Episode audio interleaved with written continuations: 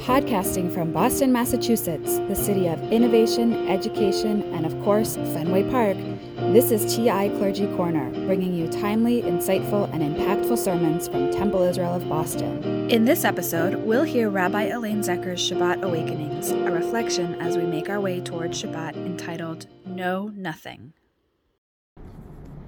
The new Pharaoh we meet as we begin the book of Esther doesn't know of the power of the women of the people he despises.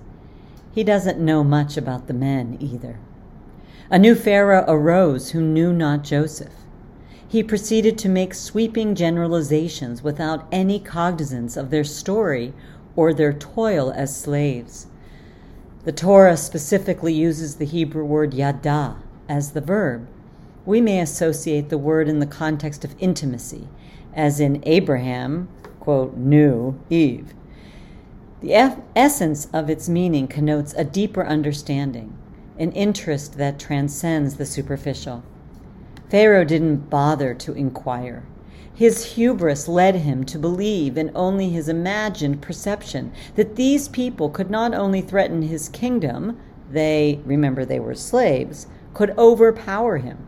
Maybe if he had sought more knowledge, he would have discovered that these Hebrew slaves shared the story of a journey from Ur to Canaan because of a divine summon, developed a covenantal relationship between the divine and their ancestors with the promise of, I will be with you, even in exile, understood the belief in this sacred force in the universe that moves beyond oneself to consider another person or experienced that although families are complex and complicated with jealousies, questionable decision making, intrigue, and even manipulative maneuvering, they could turn into a strong and mighty people.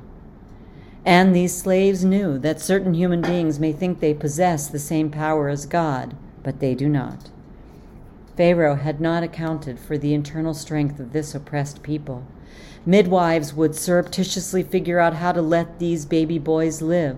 A mother would hide her child in a basket, saving him from a certain death, and make it possible for this child to grow into the man, Moses, who would redeem his people. Instead, Pharaoh preferred to be in a state of knowing nothing. He made assumptions, felt threatened, enacted oppressive and unjust laws. To know nothing is dangerous. In the mid 1800s, a whole group of people in our own country called themselves the Know Nothing Party.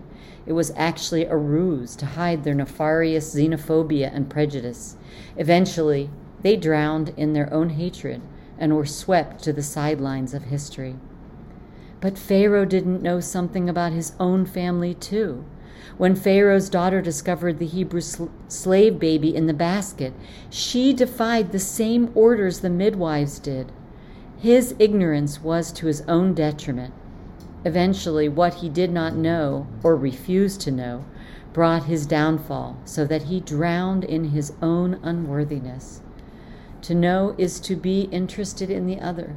It is not just about the physical, but the mind's ability to comprehend the significance of another human being in one's life and in society. It defies ignorance and connects us in profound ways. Shabbat is a taste of the ultimate knowledge of what the world can be, where empathy, justice, understanding, and deep insight fill our lives and the world. So may it be. Shabbat Shalom. This has been a Temple Israel of Boston production. Join us next time for another episode of TI Clergy Corner.